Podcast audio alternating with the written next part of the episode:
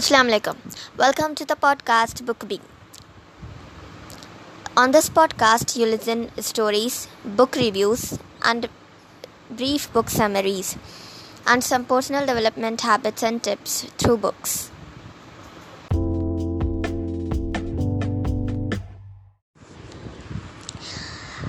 India में superstitious beliefs काफ़ी है एंड दो इसके बावजूद वन ऑफ़ द साइड ये भी है कि कुछ हादसे वाक़ में पेश आते हैं। कुछ डरावने। सो so, आज की कहानी कुछ ऐसी ही है। Incredible stare this is Rohini Rane here you are listening to the podcast book B today I am with the story the medal written by Vibhuti Bhushan Bandyopadhyay who is born in Bengal which is read to you by me. Let's begin the story. Almost four years have passed since the incident took place. Sometimes I feel it was a dream, but then I realize I did experience it and it would be wrong for me to dismiss it as an illusion. I have led a most ordinary life, the monotonous routine existence of a school teacher. That day, while I was teaching class 4, I noticed Kamakhya struggling to snatch something from Sudhir's hand. When I scolded him, Kamakhya said that he merely wanted to look at the medal Sudhir had. I presumed it was an ordinary medal with which Sudhir had won in his locality. I gave the boys a long lecture on friendship. I asked Sudhir to bring the medal to me. It was a big, old, intricately engraved one on one side, there was an imprint of Queen Victoria in her youth. On the other side was uh, inscribed Sergeant S.P. Parkins, 6th Dragoon Guards, 1854. How had Sudhir got this medal? I asked him, and he explained that it belonged to his grandfather. An Englishman had given it to him. If he were alive today, he would be at least a hundred and six. It was a Saturday and I had decided to go to my village for the weekend. I thought I would take the medal along to show it to Jetha Moshai, one of the village elders. I would return the medal on Monday. When the train reached my village, it was 5:30, and by the time I walked the 2 miles home, it was dark. No one lived in my village home. An old woman from the neighborhood came and cooked for me whenever I went there. She told me that Vrindavan, my childhood friend, had also come to spend a fortnight there. I was very pleased to hear this, and I decided to visit him immediately. I thought I would show him the medal too. Vrindavan's house was across the river. As I walked along the bridge, I noticed that the river was in flood. I stood there watching the river for a long time. It was growing dark. The bats were flapping around. Not a soul was in sight. All of a sudden, there was a strong compulsion within me. I desired to jump into the river. As I stayed at the swirling, surging water, the feeling grew stronger. I didn't know how to swim. If I jumped in, it would be the end of me. My legs were heavy and it was not easy to move. As I walked towards Vrindavan's house, the urge left me. I was puzzled. Why had this strange desire come upon me? Is it because I had smoked quite a few cigarettes on the train? Because I had too many cups of tea? I thought as I increased my pace. Vrindavan was very happy to see me after such a long time. Since it was a hot evening, he suggested that we should go up to the terrace and come downstairs only when dinner was ready. There was just one room on the terrace. We walked into the room when again the strange restlessness gripped me. I asked Vrindavan to get me a glass of water. When he went downstairs, I began to pace the terrace. It was quite dark. My feet turned towards the edge of the terrace. I leaned there over the parapet. Go on, jump. I found myself thinking it was uncontrollable. Come on, let's go in. Mother is sending tea for us. Vrindavan's voice broke into the silence. Why are you standing so close to the parapet wall? He asked me, somewhat surprised. I didn't reply. We went into the room and continued chatting. A little later, Vrindavan went downstairs to find out how long it would be before dinner was ready.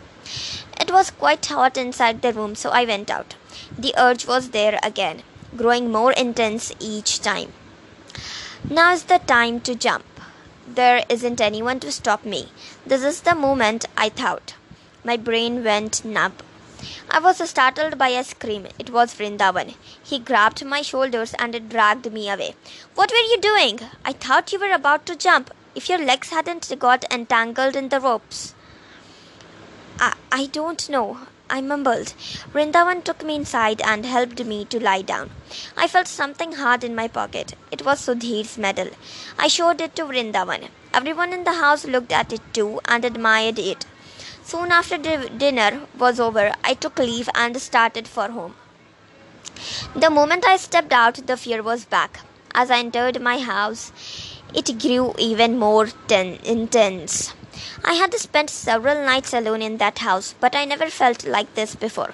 I thought perhaps I wasn't well. I switched off the light and went to bed. The window was wide open. I woke up feeling that somebody was standing outside the window. A pair of fiery eyes was watching me. I just had to lift my head up and I would be able to see them.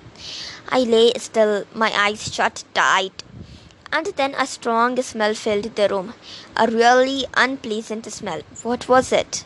A dead rat? Medicine? It smelled like a combination of rotting flesh, iodine, and ointment.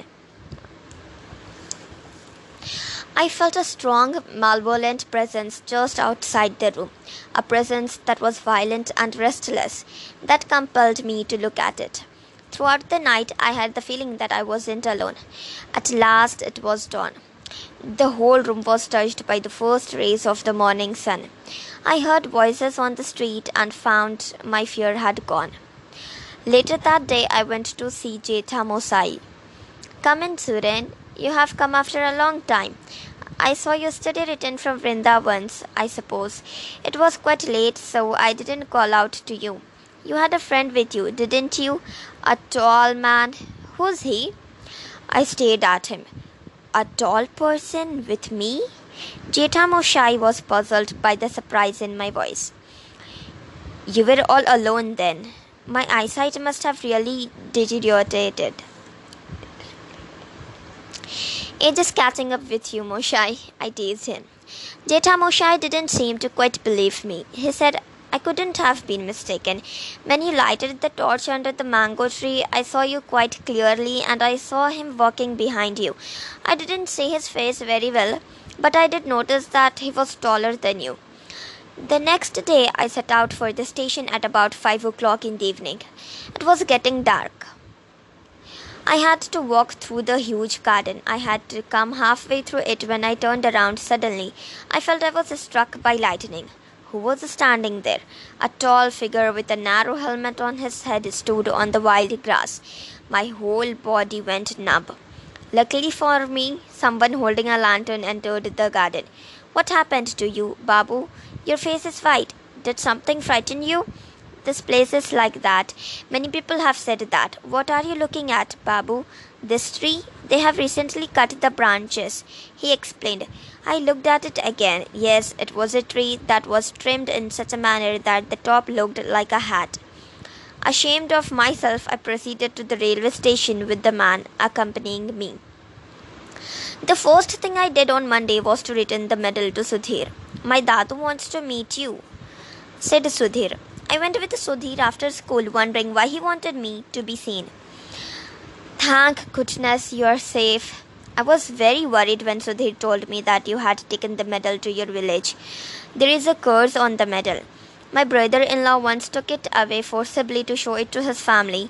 That evening he fell from the terrace and died. They found the medal in his pocket.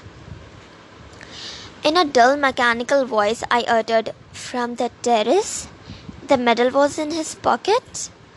The grandfather added, I would never lie to you. Whoever took that medal returned it immediately.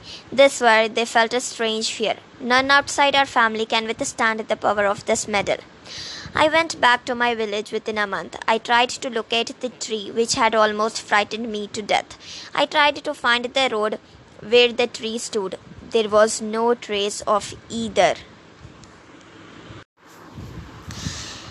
Hey there, hope you found this story to be awesome and interesting, a quite frightening one. I don't know how I, uh, I how I had uh, able to manage the tone or not, but yeah, for sure I, I'll try for the next time I, that I would uh, manage my tone um, particularly accordingly to the story. Hope you loved it. Uh, let me know through your voice message. The voice message link is presented in the description and uh, also check me out on Instagram. Then uh, let me catch you there. Bye bye. Take care.